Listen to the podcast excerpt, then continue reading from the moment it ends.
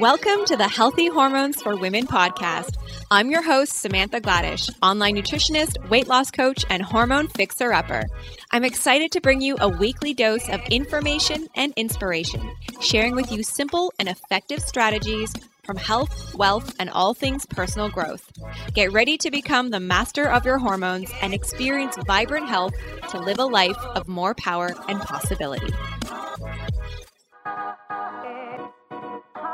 Welcome back, everybody, and happy Tuesday. In fact, it might not even be Tuesday when this podcast is released, as we've had some late episodes and all kinds of things happening with our podcast releases in the past couple weeks. So I just want to really want to thank you guys for your patience. Um, really trying to work out our podcast schedule, but you know, it, it happens sometimes. It is what it is. So I'm so glad you guys are here. I'm so excited to dive into today's episode. It's a really juicy one. And as I'm recording this, I'm actually sitting in my office and staring outside at the most gorgeous sunshine. It is November and the weather is like August. It is insane. There's, oh my God, there's a couple walking by my house right now and they are both in shorts and a t shirt. Like it's crazy. And it's one of those things where I'm so grateful for this weather and I'm so excited to enjoy it and I'm definitely taking full advantage. But on the flip side of that, I also feel like uncertain about it all. I also also feel like I need to be really concerned because this is just such a huge sign of global warming and I think we're hitting some pretty high temperatures, like probably record temperatures um, for for this time of year. So it's like it's you know the good and the bad, right? So um, it's like trying to celebrate it, but at the same time, I'm like concerned for our environment, all of those things.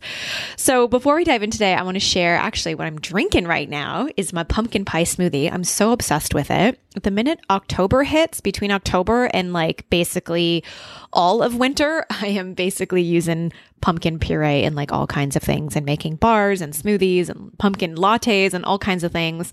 I love it so much. Pumpkin is actually really great for your hormones.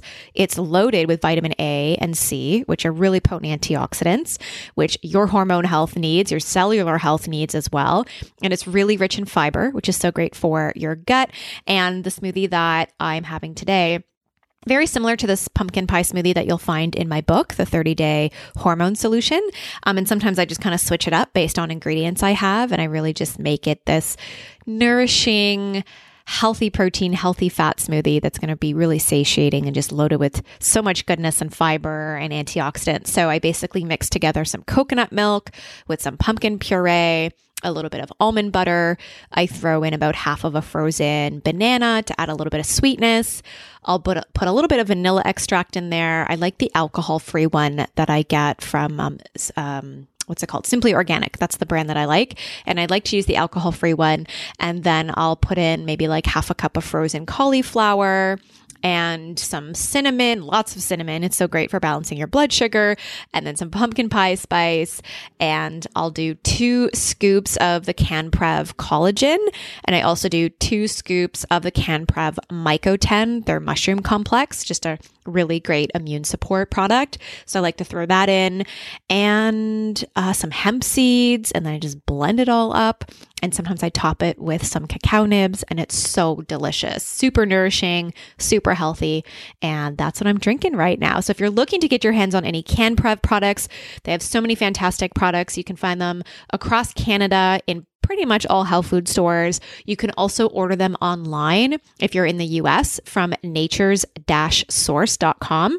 They do ship to uh, ship all over Canada and the US, which is wonderful. If you want to get your hands on some CanPrev products, they do have some really fantastic products for women's hormonal health.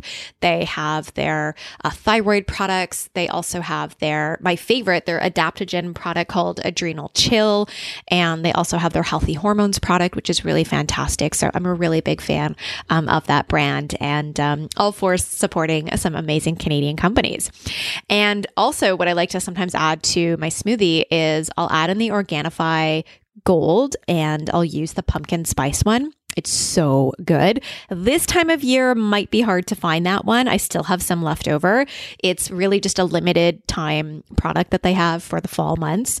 And um, it tastes delicious. So I'll add a scoop of that because it's got some really great herbs in there and also some mushrooms and turmeric. And it's really anti inflammatory. So I'll add a scoop of that.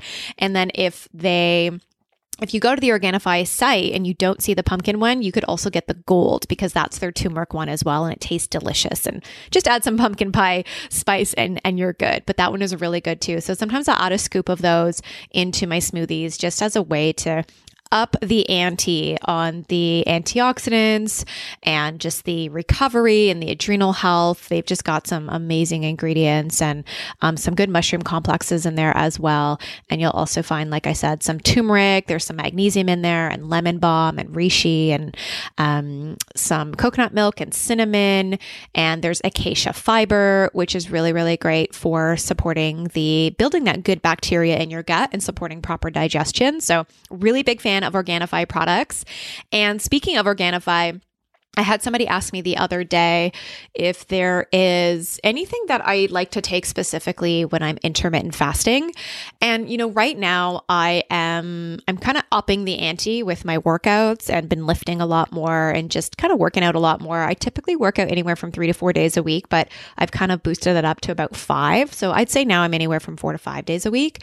Um, but lifting a lot more and so in the morning I'm finding if I'm working out completely empty and just, you know, intermittent fasting, I'm near the end of my workout, I'm really getting quite fatigued because I just don't have that support, that, that, um, you know, those nutrients. And so I'm feeling a little bit depleted. So what I've been doing lately is actually mixing together some of the Organifi red juice as well as their green juice. And I just mix those together. Sometimes I'll even throw in their glow product as well. I literally just throw it all together, a scoop of the them all into my shaker bottle, throw in some water, and just give it a shake, and I drink that. Um, and sometimes I might add in a little bit of BCAAs as well, branched chain amino acids. Uh, I like to use the one from CanPrev and I'll throw that in there. Um, and sometimes I just need that little extra. I just I just need the little extra support. And um, I'm a really big fan of the Organifi green juice. It really is delicious. And recently, they did this amazing rebrand on their Organifi green juice, and they're now using post-consumer recycled labels. And their canisters are made from sugar cane which is awesome because it helps to reduce greenhouse gas emissions. And then they've also partnered with the Detox Project, which is a third party testing company, and they actually test for glyphosate residue in products.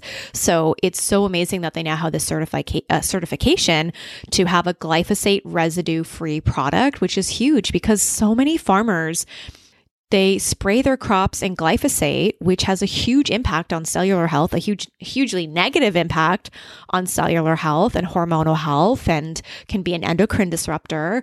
So, I'm really, really excited for them and their new rebrand and their green juice tastes so good. And it supports a healthy immune response, healthy weight. Um, and there's just a ton of amazing ingredients in there. Moringa, chlorella, mint, spirulina, ashwagandha, wheatgrass. There's some green tea in there, which is great because you get a little bit of that sort of naturally occurring caffeine that's in the green tea. So it gives me like a really nice boost just before my workout. There's some beetroot in there, which is actually amazing because beetroot is a natural way to increase nitric oxide in the body. And again, really great to get that nitric oxide boost right before you work out. And then there's some turmeric and lemon juice and freeze dried coconut water.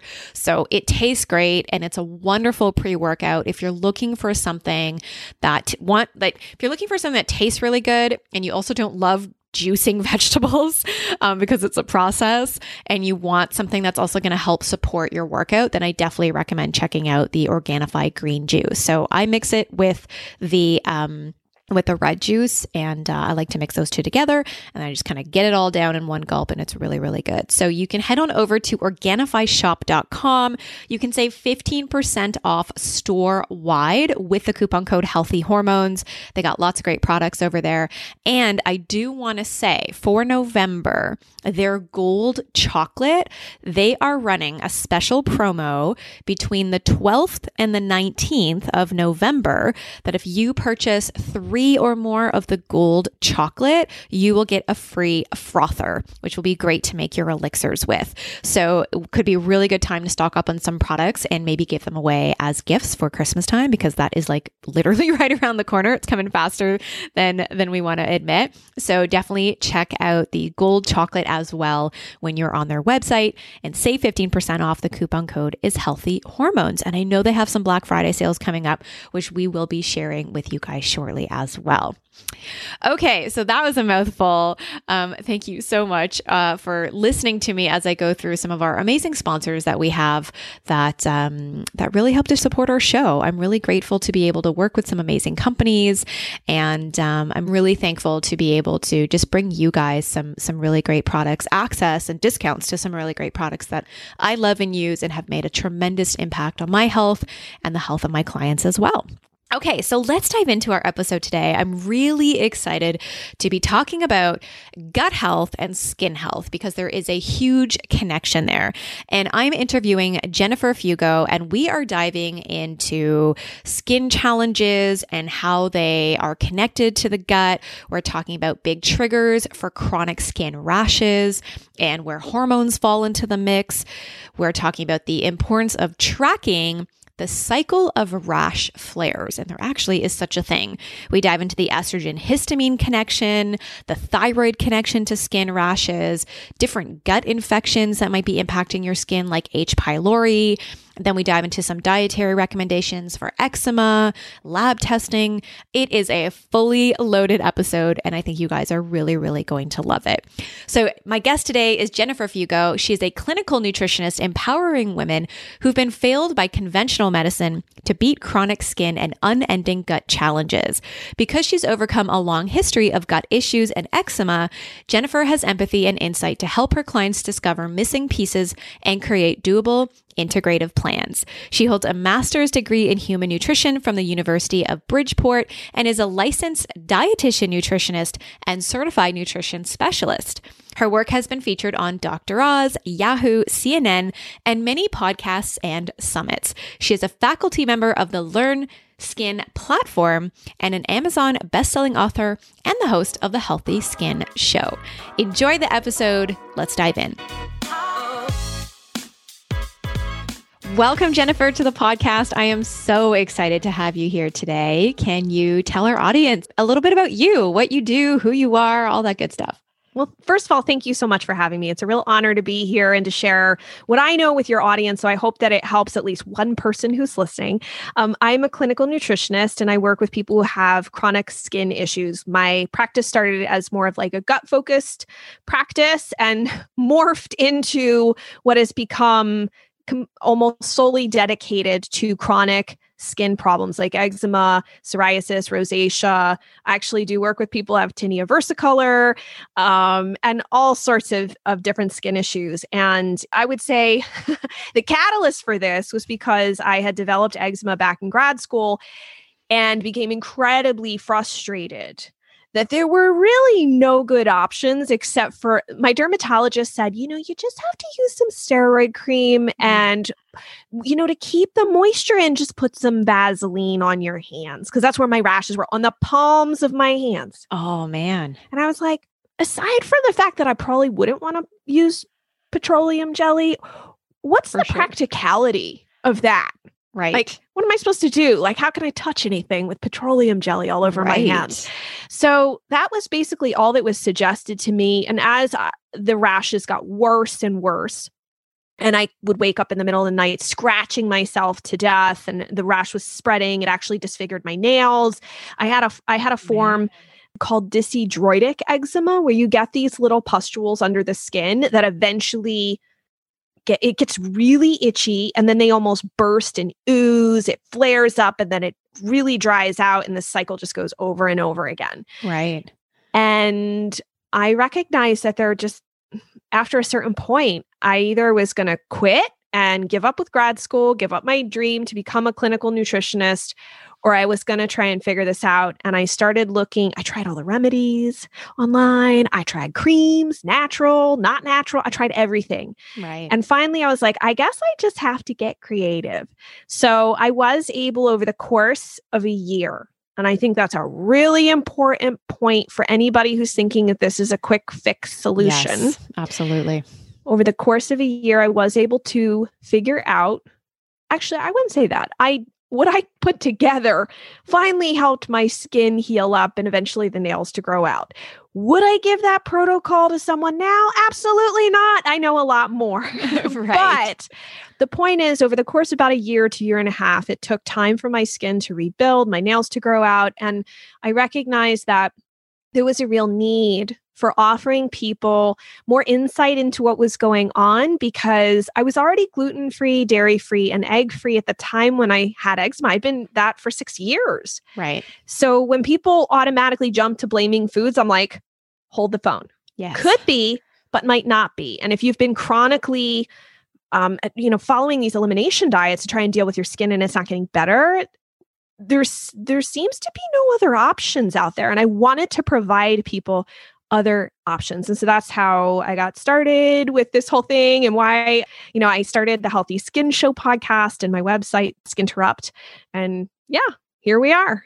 That's amazing. Well, I often feel like we get into this field because of our own health issues, mm-hmm. right? We kind of go through our own experience and then we want to be able to share that and, and mm-hmm. provide solutions for other people. So I love the name of your website, actually. That's really fantastic. Yeah, it's a really good Thank name. You. So let's discuss some big triggers of chronic skin rashes. And, uh, you know, I'm sure a lot of our listeners are thinking, like, oh, yeah, my diet or my lifestyle and things like that. But I know there's plenty more. So, yes. yeah, let's dive into that.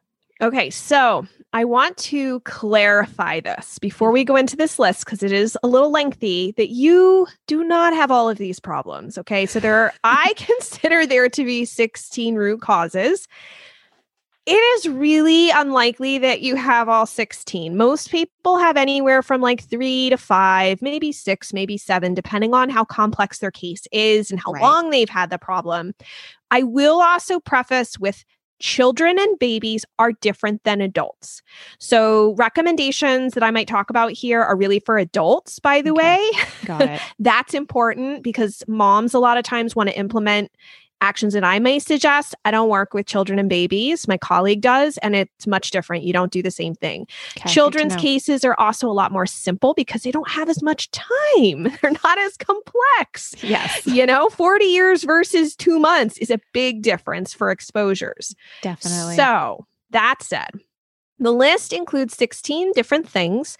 Uh, the first of which is called obviously microbiome dysbiosis, but it's not just what goes on inside the gut, it's also what happens on the skin. And we also have microbiomes in our mouth and in other areas of the body. So we need to keep in mind that an imbalance in one spot could be indicative of an imbalance someplace else, and they can sometimes drive each other.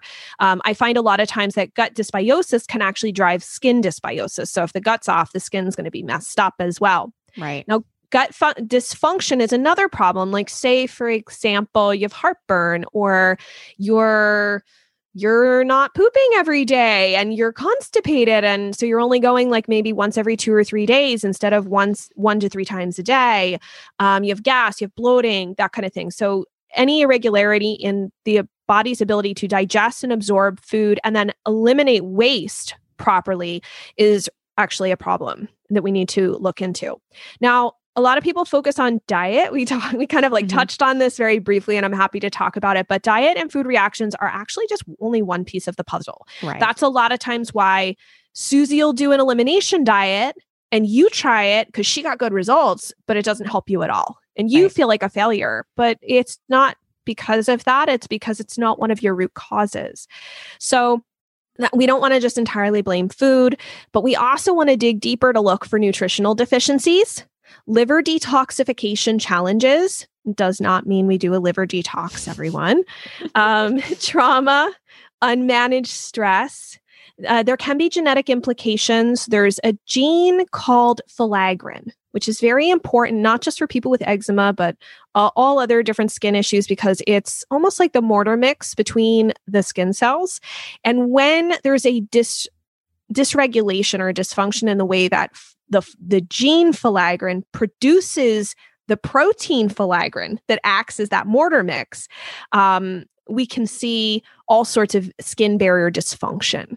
Um, and so it's almost like a leaky skin condition. So some people can have a SNP in this gene, but a lot of times it's inflammation someplace else in the body that can cause this gene to not create the appropriate protein. Got it. Uh, then we've got thyroid dysfunction, hormone imbalances, which you hopefully we'll get to talk a little bit about For today, sure. like estrogen dominance, autoimmunity, drug reactions, mitochondrial dysfunction, heavy metals, environmental toxins, and of course, we cannot forget environmental allergies, things like chemical allergies, pet dander, pollen allergies, mold allergies, etc.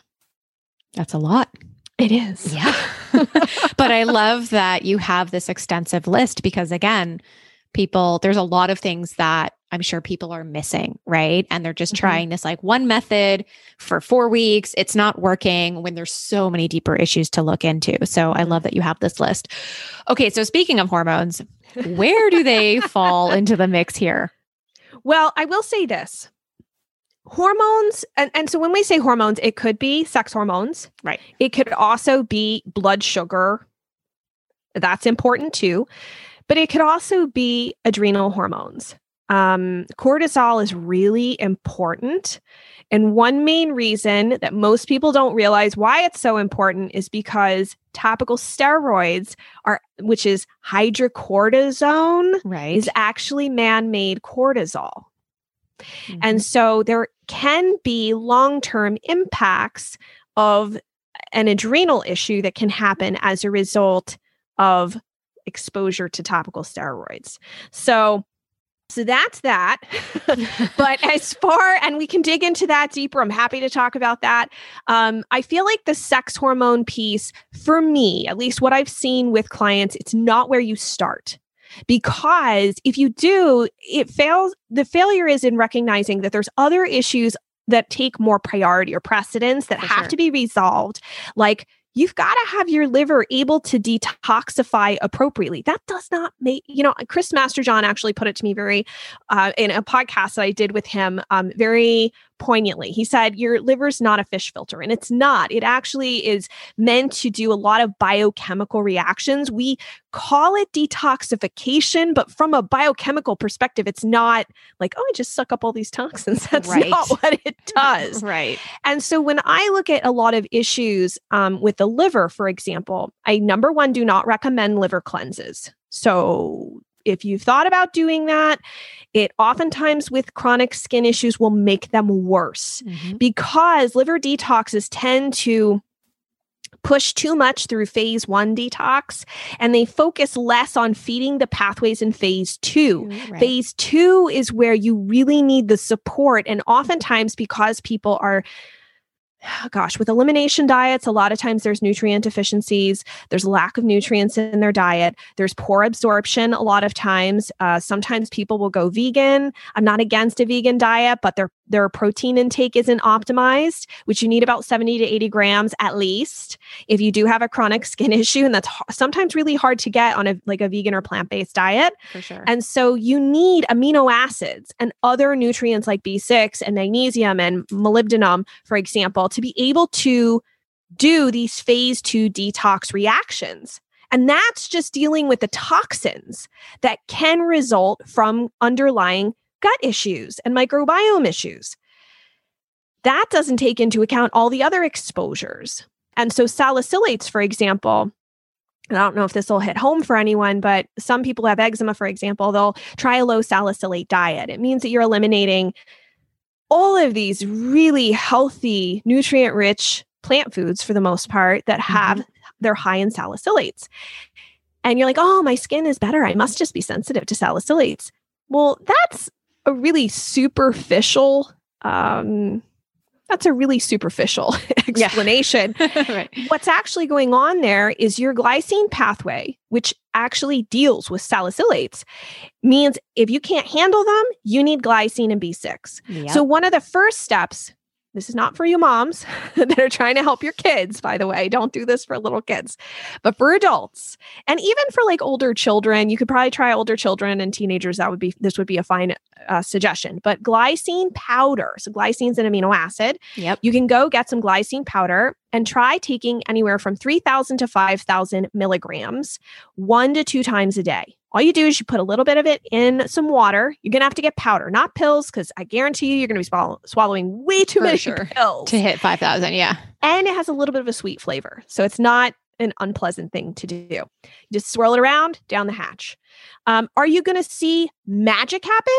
No, no, because probably that uh, liver detox pathway has been compromised and you're having to build those levels back up and it's dealing with an overwhelm what you can take in from your diet or what you can take in from collagen intake or whatever it's just not going to be sufficient you really do need to supplement with this this is like one of the first things I tell people to do.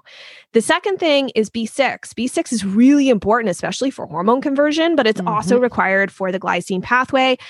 You got to be careful with how much you supplement B6. I feel like, okay, people could try, probably try on their own, like maybe five, maybe 10 milligrams. You got to do the math and what's in your multi or whatever you're taking. Right. It's not always better with B6. So if you really want to optimize that, check in with your practitioner to figure out what's the appropriate level for you. But this is my point is that the liver has to be prepared Right. because it's already overwhelmed. So if you then mm-hmm. go into what people call a gut killing protocol, where like say you're trying to get rid of candida or I don't know, pseudomonas or H. pylori or whatever, if the liver's not prepared for what's also going to be headed its way, this is this additional burden, then you're going to end up potentially causing a skin flare, which nobody wants. Could look like redness, itchiness, hives, um, just like being driven nuts. You're waking up in the middle of the night, itching yourself to death.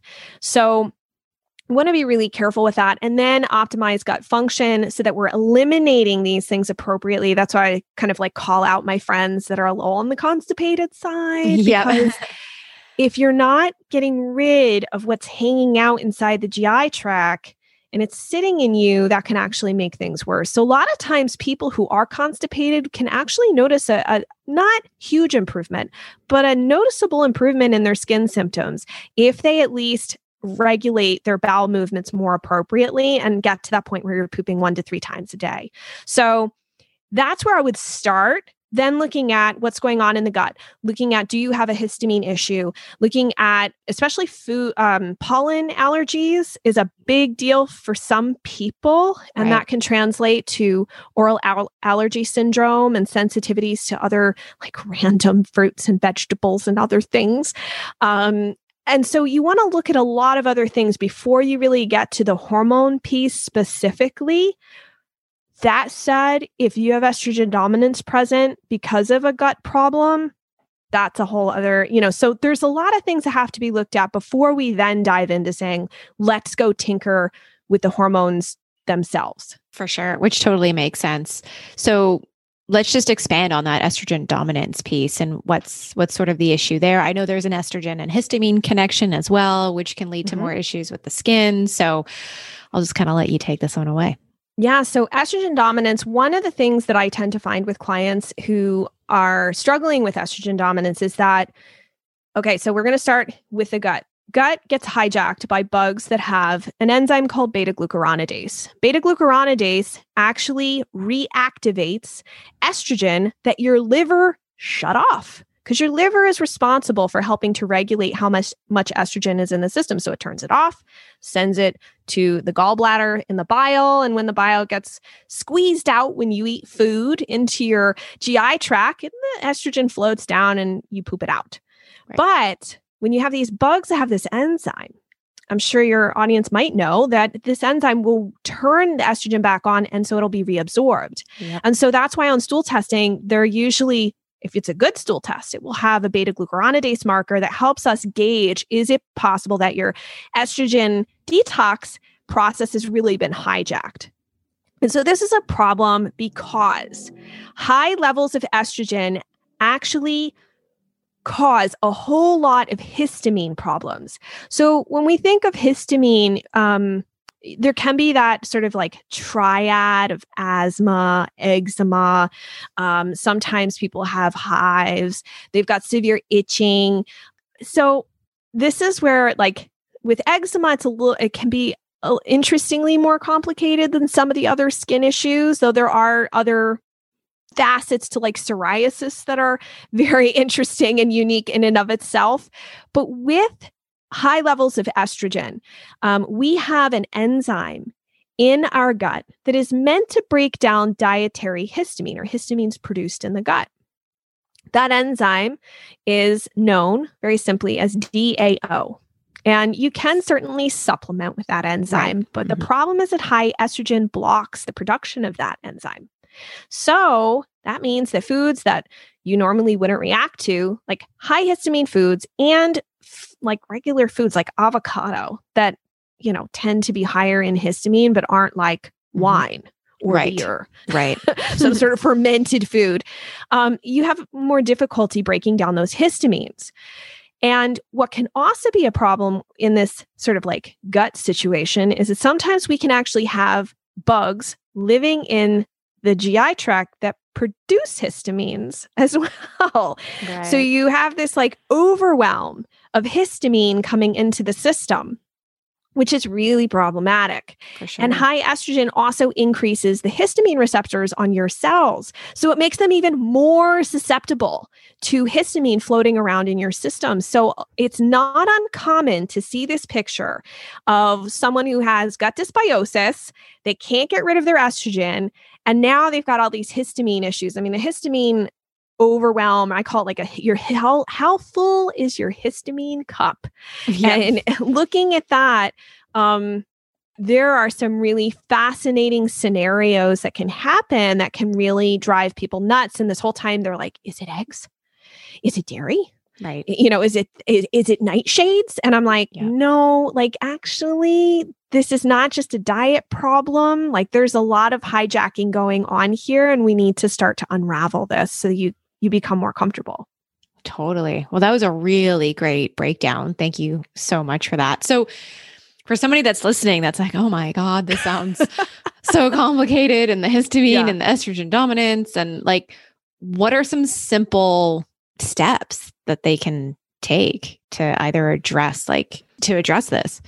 Well, I would say the first thing is A, make sure that you are well, pooping properly. That's right. that's number one. Number two, I would definitely get checked for H. pylori because H. pylori can also increase histamine in the system, and it's not uncommon in these histamine overload cases to see H. pylori hanging out underneath the surface. Yeah. Um, I would also consider removing like the fermented foods um, you don't have to go so crazy into being like, well, let me get rid of avocado. I can't have any leftovers. I mean, the low histamine diet is pretty crazy yeah, for a lot of people. restrictive. Yeah. It's really restrictive. It's really hard. And I've actually worked with a, a bunch of people that get to a point where they just don't even want to eat anymore because they're just so disgusted. Same. Mm-hmm. Um, so be careful. It's a slippery slope to do on your own. I would say try to work with somebody if that's the route you really need to go, but look for H. pylori.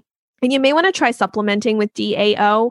That can also possibly help. You could give a trial run of a DAO supplement for two to four weeks. Uh, my suggestion in how to take it is basically you take it 10 minutes before you eat a meal, and DAO cannot make up for.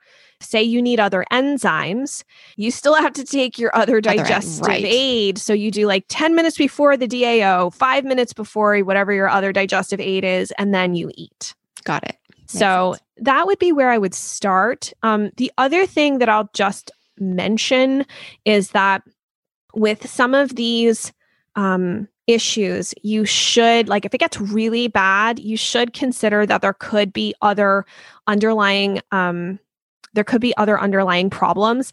Um, one thing is that, like mold, for example, will suppress your immune system, and that can also contribute to histamine overload. But that's not like I'll ask someone if they have that, but we're not going to like dive into that until we've really ev- evaluated the whole scenario. So, what I would say is, and this is just a general rule of thumb for anyone listening to this go through, identify all the symptoms that you mm-hmm. have.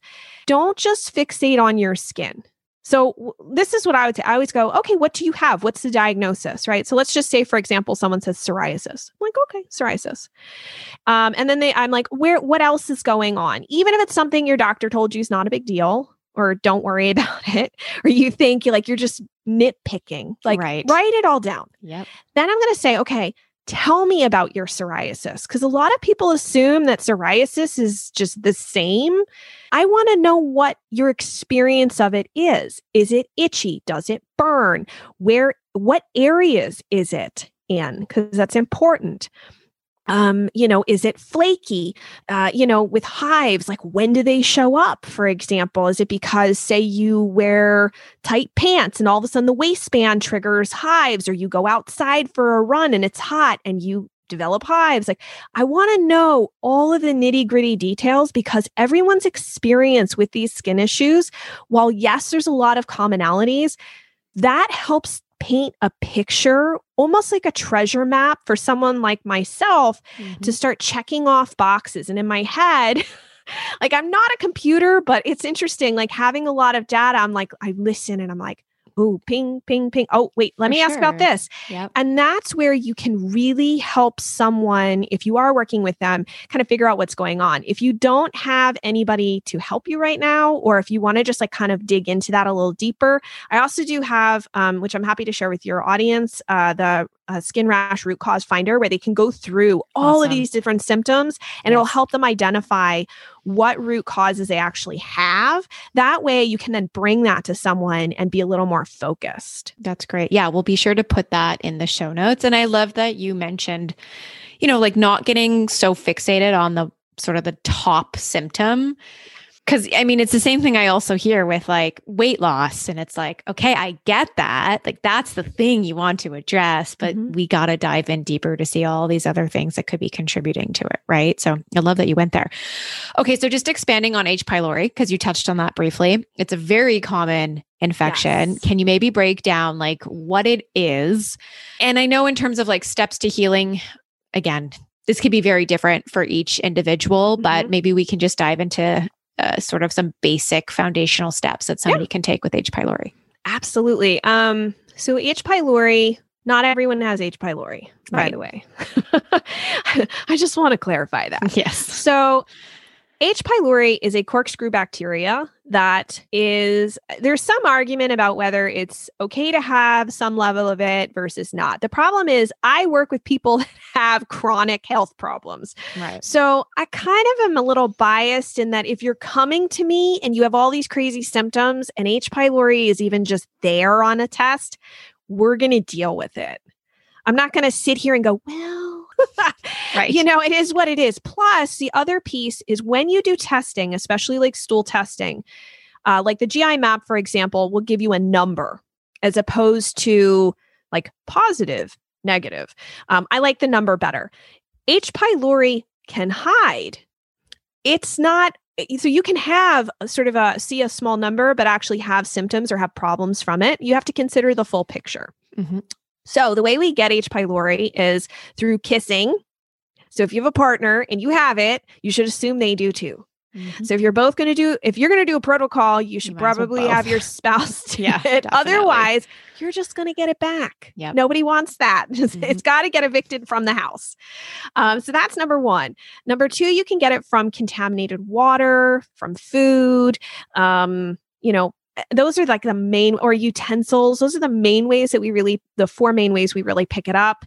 Will you get violently ill when you get? No, most of the time the infection will start in the mouth. Every time you swallow, more will go into the stomach. And with time, the amount will grow. And what it does is very unique in that it produces an enzyme called urease, which deactivates your stomach acid.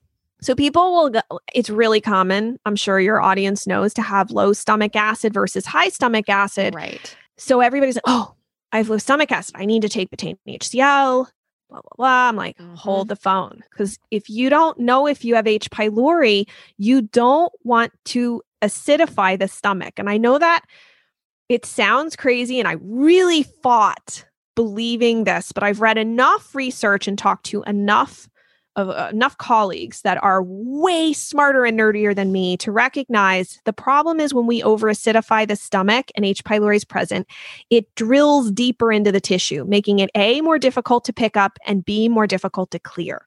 So if, so if you have H. pylori, I would say, or if you have low stomach acid, let's just start there. Just start with a digestive enzyme. Nothing that contains betaine HCl. That way, you're not potentially making things more difficult or problematic for yourself. Then right. get go. You could go to your doctor.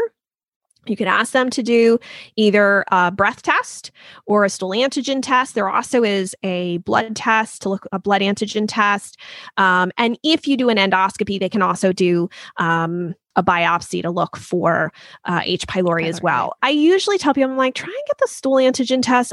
It could all of it could come back negative. By the way, that is possible. It's it is very common to see false negatives, and I think some of these uh, conventional labs are like they're only they they only give you good results about 77% of the time. Mm-hmm. Again, that's where like having someone to really help you and identify like do you have nausea? Do you have random stomach pain? Are you getting uh, stomach discomfort? Like all of these different weird symptoms. Or if someone, for example, has a lot of itchiness, a lot of allergies, they're taking Zyrtec all the time and it's barely helping, and they've got a really big histamine picture.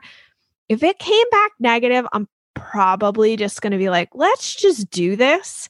Right. Now, as far as dealing with it, again, no betaine HCl until it's cleared. Um, if you have issues with heartburn, you probably want to avoid the the classical heartburn triggers like coffee, fatty foods, right. fried foods, chocolate, that kind of stuff. But otherwise, I don't really have people change their diet. There's no H. pylori diet. Right. I think people think diet can just like fix everything, and that's really not the not case, the case. unfortunately. yep.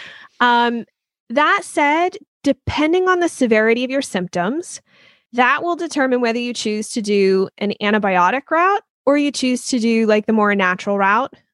So the antibiotic route is a triple therapy with a PPI, and it lasts anywhere from seven to 14 days. In some instances, it can be really helpful for people. I know, like all of us cringe. We're like, oh my right. gosh, oh my god, oh, PPI, and yep. that's for GERD, and like a heartburn medication. I don't want that, and I don't want all those antibiotics.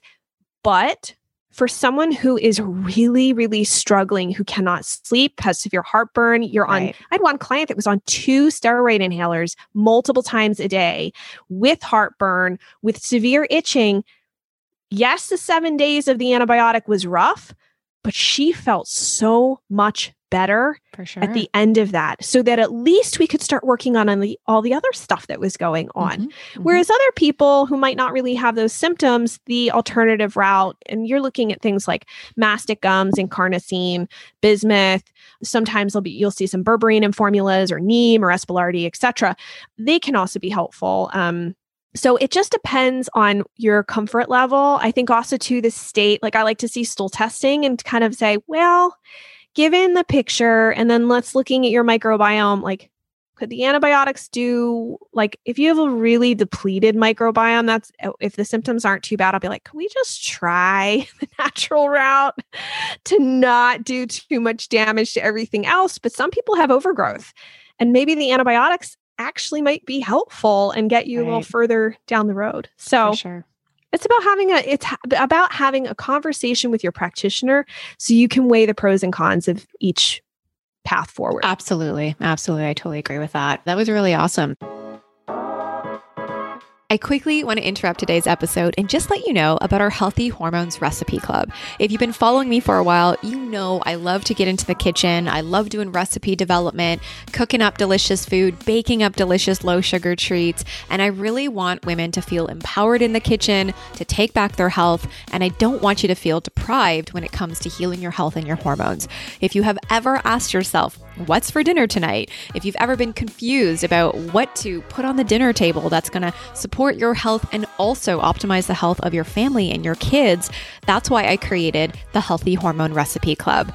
Each month, we have a new theme from thyroid support to immune health to adrenal health to slow cooker recipes fall soups and stews, all kinds of amazing recipes that we are whipping up every month. When you join a recipe club, you will get a meal plan, a grocery shopping list, and we often throw in some amazing health ebooks and guides, whether that's our gut health guide, PMS guide, maybe additional recipes. Sometimes we throw in some healthy dessert ebooks. No matter what, we're always throwing in some extra support because we want you to feel your very best. It's $9 a month to join, and you never have to ask yourself again, what the heck am I cooking to feel amazing? support my family, and support my hormones. We've got you covered. Head on over to holisticwellness.ca forward slash recipe club and come join us today. I'm so excited to see you on the other side and see what deliciousness you're cooking up.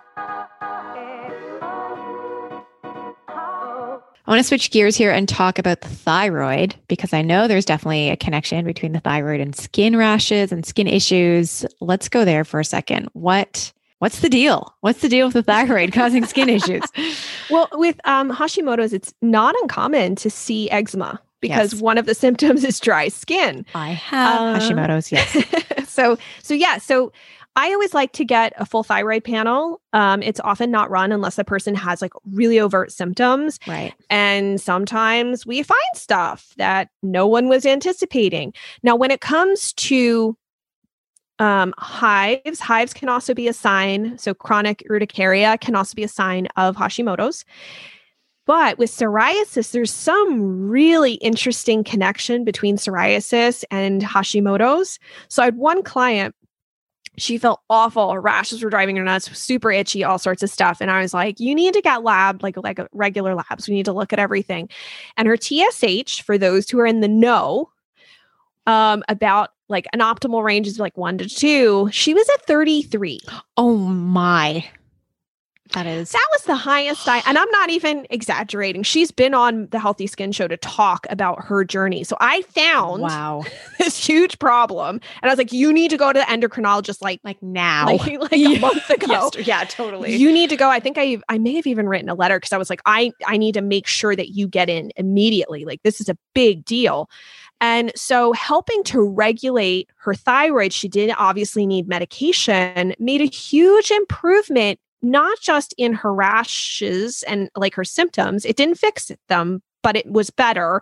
Right. But it also improved her her like state of mind because sure. skin rashes are really emotionally hard to deal with, and when your thyroid is really off, you can become very depressed. Um, she she kind of sounded like she was about ready to jump out a window, and she even said For she's sure. like I was in a bad place. So get your thyroid checked. I love to look at a full thyroid panel to make sure what's going on, but also too there's so much interesting nutritional interplay with the conversion and like we need protein. This, theme of protein we need tyrosine which is an amino acid in order to make our t4 and t3 we need iodine and zinc and magnesium and selenium and iron is really important because the tpo enzyme actually requires iron within it. So i'll look at a full iron panel as well, along with ferritin, because I want to make sure that we're not also missing other nutrient depletions. Right. Um, and I'll also add that as a slight aside, because it just popped into my head. So, um, for people who do have iron deficiency anemia or whose iron has really trended low, that can actually, and we don't know why, but that can actually cause your skin to become more itchy. Interesting. Mm-hmm. My mind is like racing right now. like just all these ideas and questions and things are going through my head right now.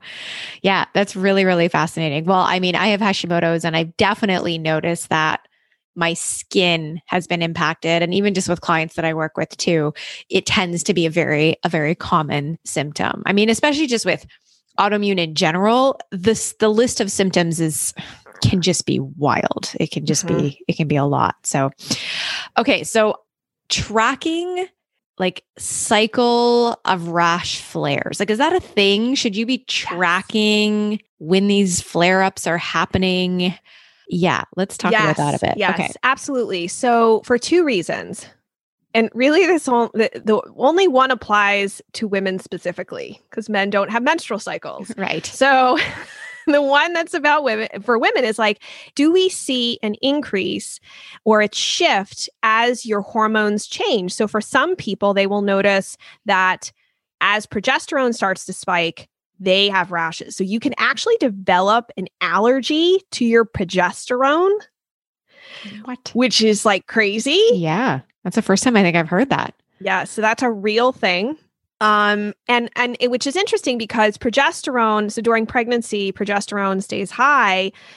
And one reason, so I, I interviewed this brilliant immunologist recently on this, and she's like, "Well, progesterone goes high, and it can actually shut off an autoimmune state because, you know, the, we're trying to do whatever we can so the body doesn't reject the child. Of course. Um, however, you can actually develop this reaction to your progesterone. Hmm. Um, and estrogen levels can also impact flares and and whatnot. So, and we obviously talked about estrogen dominance. Right. So that's one reason why. The second reason is that some people have parasites. And so if we can't correlate it with your menstrual cycle or for men if, you know, obviously they're not menstruating, right. um that might be another factor here is to say like let me take a look at what this process is and then see like do some of the other symptoms like you know anal itching that kind of stuff. Right. are are they showing up as other symptoms? Like can we pinpoint it to something? Not everyone has parasites. I know that there's this like big uh there's a big push on the internet and instagram that Right. everybody has parasites. That's not true. Not everyone Good does. to know. And the other thing is too there's also a question of are all parasites necessarily bad? Um, one interesting thing, uh, this immunologist, I've, she's actually been on my show before and she'll be back on at a later date. Her name's Heather Zwickey. She had said to me that worm infections, I know, so gross. It's like, Yeah. oh, worms. Um, but worm infections in, in areas of the world, like in certain countries in Africa, for example, where worm infections are more predominant, they don't see pollen allergies hmm. because the pollen allergies and the worm worm infections actually occupy the Th2 response. So when you have a worm infection, your body doesn't care about the pollen. Right. And they're starting to actually use helminth therapy to for people who have these chronic pollen allergies to try to get their allergies to reduce I've heard so- of this.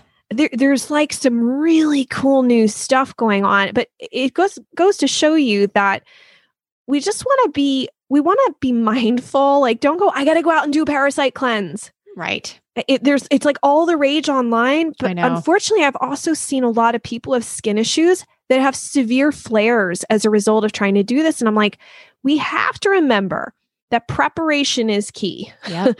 Absolutely. Preparation is important in sports, in college, for pretty much anything we do. And that also includes your body. And so if you're not eliminating things appropriately, if your liver detox is backed up, you're constipated, we're not moving the lymph, we're not doing other things, we're not able to sweat. Going hardcore, guns ablazing at parasites is probably not the right thing to do. And the other issue biome is really complicated. I have mad respect for our bodies. It is so much smarter than any of us. Like we're always learning new things, which is amazing. But when you're like, oh, I think I have a candida issue, but you don't look at anything else, the problem is what if candida is actually holding something else down and kind of keeping that in check? So you get rid of the candida, there's nothing to kind of keep this other guy in check. So, so I have worked with people many a long time ago where I was like, I, I didn't quite have quite the amount of respect of like understanding the order in which you do things. Right. Yep. And you address one thing, but it has a consequence. And that consequence is that you get worse. So it's that's why I just say we want to be really careful when we start going, I'm just going to do these protocols I read online. I'm not saying you can't DIY, Right. but you also have to be realistic. If you're struggling with a lot of different issues and your quality of life is really compromised at this point and it's complex, that's where you might want to ask for some help. For sure. Absolutely. Okay. So let's dive into topical solutions. Because I know everybody just likes to Yes. put on a topical solution thinking that that's going to be, you know, the fixer, although that's not often the case. So, in terms of topical steroids. Like, let's start Okay. there. What is the problem with them? Okay, so I already touched on it's man-made cortisol. Yes. So what happens when we apply topical steroids is that it actually it blunts your immune response, which is why you can end up with more skin infections like staph infections, etc. It can also increase your risk of developing cancer and other things. Mhm. Um, but in the immediate sense, it gets might get rid of your rash because you're like, Right. oh, this is great. It stops inflammation. For sure. Inflammation drives many of these conditions. That's also why I know we're not going to touch on this, but biologic drugs that are used for these skin issues, they all block inflammatory pathways. Mhm. So that's why it's like you've got to really look for what's causing inflammation and it's likely not going to be at the where the rash is. Sometimes it will be, but not always. So, we use topical steroids because that's like the first thing that's recommended to us right. and for certain people, especially those with a histamine picture, they might also have an, a steroid inhaler. Might also use a nasal steroid spray. You might even be given rounds of prednisone Mhm. orally at a certain point. But it could just be a mom rubbing topical steroid on her baby. So it wasn't for her, but she's touching the topical steroid because she's got to rub it on her child. And so the exposure to topical steroids can hijack your uh, adrenal function and throw you into what's known as topical steroid withdrawal. Now, the, the problem here is that this is not an official diagnosis. There is Right. an organization called ITSAN, I T S A N.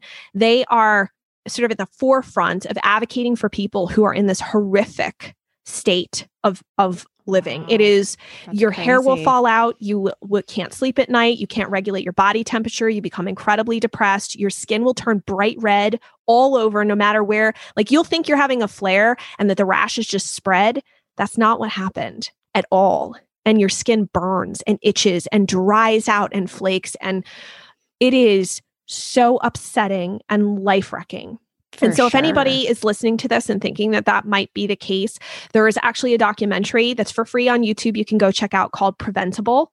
Um, and it may help open your eyes about what's going on with you if you feel like you've kind of, it's not, it doesn't seem like eczema, but I don't know what's going on. Right. Um, and I have a bunch of also on the Healthy Skin Show. We've done a bunch of episodes on this as well. So, that's number one as far as topical steroids. Right. That's crazy. Um, just a random aside. I Mhm. remember quite a few, this is going back quite a few years ago. I happened to be in this forum, uh, this group forum online, and was giving, was asked to kind of go through and just give some like dietary advice and things like that. And there was this woman who had posted about her, I think it was like her six or seven year old child who had psoriasis and just like all these skin issues. And she Mhm. would wash, you're going to cringe, she would wash her child in a tub of bleach. Oh, yeah. That's a thing. I know. I was like, A bleach bath. Oh yeah, you dilute bleach. It's a really mi- a minute amount of bleach in water. Now, there's all different types of baths. That's one form. So it does. It can help for people who have chronic staph infections, but I would just ask that you don't just go online. You also talk to your doctor Oh, and for find out if you really think that's appropriate. But you Yes. also have to be aware that you are inhaling fumes. It's not it, again super diluted um and it doesn't i don't believe it burns i've never heard had anybody tell me that um but you can do other type of baths um some people find apple cider vinegar bath so you add some apple cider vinegar Right. to a bath right. uh you can do colloidal oats you can try um magnesium like a epsom salt bath Yep. Um, so those are some options to try. Uh, I will also say too, be careful with hot showers. For some reason, with eczema specifically, the the really hot water can make it worse. So sometimes they'll say try and just do like a two or three minute shower, keep it lukewarm, and then get out, dry off real quick, and then moisturize. Um, those are just like some. They're basically band aids to help get you while you're on the road. Makes sense. But um, yeah. yeah. When I read that, I was like, oh my God. Mhm. Um, so then in terms of more natural solutions, and like you just mentioned, like moisturizing when you come out of the shower, like what would be your go-tos that you recommend? I would say try to go with single or really s- single ingredient or simple very simple ingredient uh, products. I'm not a big fan of the stuff that is sold at the grocery store or the pharmacy. Right. Um, I like to look for more natural things. I, I would just say if you are, if you have a lot of pollen allergies, I would really caution you against getting formulas that have a lot of essential oils in them or a lot of like like calendula calendula is kind of okay even if you're allergic to that sort of family that it's in but some of the other ones you have to be careful. Some people can be sensitive to those. Um, i would also at least for so my recommendations for eczema and psoriasis are kind of different Mm-hmm. um, and even for dandruff different. Um, for eczema i'd say avoid coconut oil. Uh, number one it doesn't absorb into the skin appropriately. It usually, usually just sits on top of the skin and it feels hot and so it will not moisturize the skin. Number two, it also is just way too antimicrobial. So unless you actually have a fungal problem, like Got you it. know you have fungal rashes, I would only do like a 30 to 45 minute, like put it on and then take it off. Got Don't it. leave it on. Right. Um, but if you just have eczema, the other problem is I'm seeing more people are actually developing allergies to coconut and coconut oil. Mhm. So I say no coconut oil. That includes products that have coconut oil like really high up in the list. Right. Um, so there's that. With psoriasis, some people feel that coconut oil actually helps their rashes. right. So, um, and then with dandruff, I would not do coconut oil. You know, you can try, gosh, dan- dandruff is tough because that's also another internal, mostly internally driven problem that ends up causing a traffic jam or a catastrophe on the scalp or the Right. face or the areas where we have usually a lot of sebum produced because of hair. right. Um, but ozonated oils can sometimes be helpful, like ozonated um, sunflower seed oil, believe it or not, um, can be sometimes helpful for dandruff. okay. So that's an option. Um, but as far as like good things to try for eczema, there's one product called Indigo Calm Balm. I'm not associated with that com- the company that makes it. Mhm. Uh, it does have some probiotics in it, but just be mindful that again there are some essential oils in it. So just make sure that you're okay with those. I've had clients where they can increase the length of time they go between steroid cream use. awesome. Um, you could also try things like active skin repair, which is hypochlorous acid. If you do find that you're struggling with uh, skin infections, that might be helpful. Staph specific issues can be helpful. Um, you can be you can try Gladskin. It's not the cleanest product, but it does have it seems to have efficacy for some people to control staph on the skin. And people with psoriasis can also get staph infections as well. So that might be helpful. For people with psoriasis, one thing that can also be helpful is just anything that has indigo in it. Indigo, for some reason, this is just, uh, there is some research on it, but my clients who have psoriasis have found that indigo in products have actually improved like the feel and look of their plaques. So that's one thing to try. And you could also try um, CBD oil topically. Just don't get something with a menthol in it because that will burn. Burn for sure. Makes yeah, sense. and no essential oils on this, like und- especially undiluted. Don't be like, I'm gonna put some tea tree oil. Like, no, do not do that. You can act because your skin barrier is compromised. So by doing that, you can actually increase your risk of developing an allergy to those products. So it's sort of like leaky gut. We have leaky skin as well, right. and that's a bar. They're both barriers. hmm And so now you're introducing something that can cause or trigger an immune response. And so you have to be really, really careful. Um, I don't recommend using essential oils like directly on the skin. ever. Yeah, I always tell my clients to to always dilute them or like Mhm. add them into your moisturizer or your skincare Right. oil or something like Yep. that. Yeah, absolutely. Okay, so my last question for you, you've touched a lot on protein, so I'd love to kind of just go that dietary route and just chat about some dietary recommendations that you know, I guess like a general recommendation in terms of what would be really healthy for supporting our skin. The first thing I would say is get rid of gluten.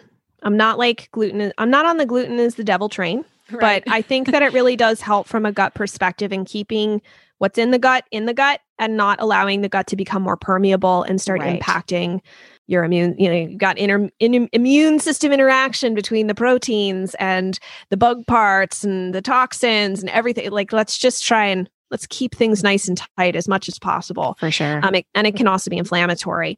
If you have eczema, you could try taking out chicken eggs. for some people that's an issue if if you find that it's an issue you could also try duck eggs or quail eggs right you know that is a different protein uh, i can't tolerate chicken eggs but i can do duck eggs just fine ah interesting um you know for some people who have more of a histamine picture you may want to pull back those fermented foods as we discussed right um, enough protein is really important. Uh, getting your omega 3s. So, like cold water fish can be a great option, if, assuming you're not allergic to fish right and other seafood.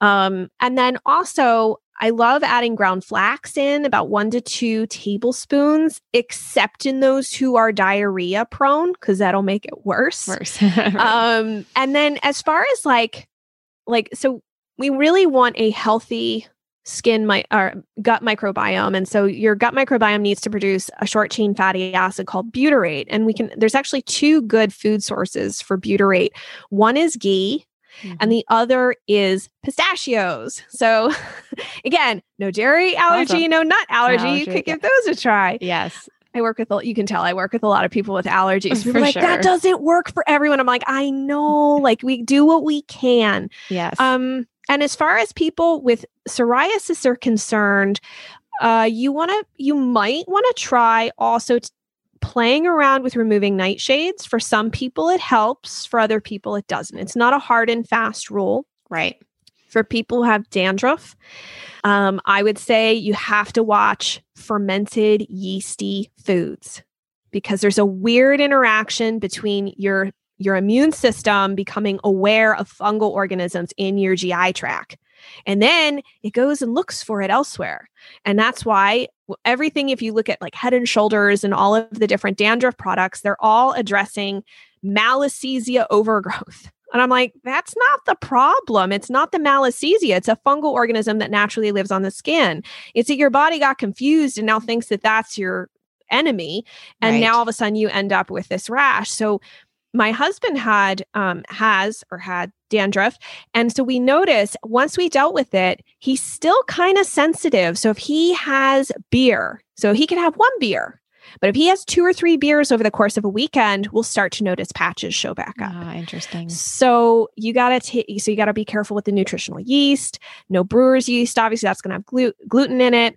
Um you, you're gonna probably have to avoid all vinegars no kombucha and no like alcohol and and such for a while until you actually address what's happening internally and as far as hives are concerned that's complicated but again that might be where removing some of those really high histamine foods might give you some relief while you're figuring out what's causing this elevated like IgE picture. Wow. Well, that was very fascinating. Lots of food for thought. I really appreciate you being here today and sharing all of your knowledge and your insights. Where can our audience find you to get more information and juicy, juicy knowledge? Well, you can visit me over at skinterrupt.com. Uh, that's my website. I also have the podcast, The Healthy Skin Show. We produce oh, one episode a week right now. Mhm. and there's tons and tons of content there. I'm also on Instagram and TikTok and Facebook and Twitter. So Awesome. you can pretty much find me anywhere. And I'm just sharing, especially with Instagram, if you want to hear about like client case studies and stuff and you want to kind of like dig in, that's where more I'm like more active on. That's really great. And then we'll be sure to put your skin guide. Tell us a little bit more about that. We'll be sure to put that in the show notes.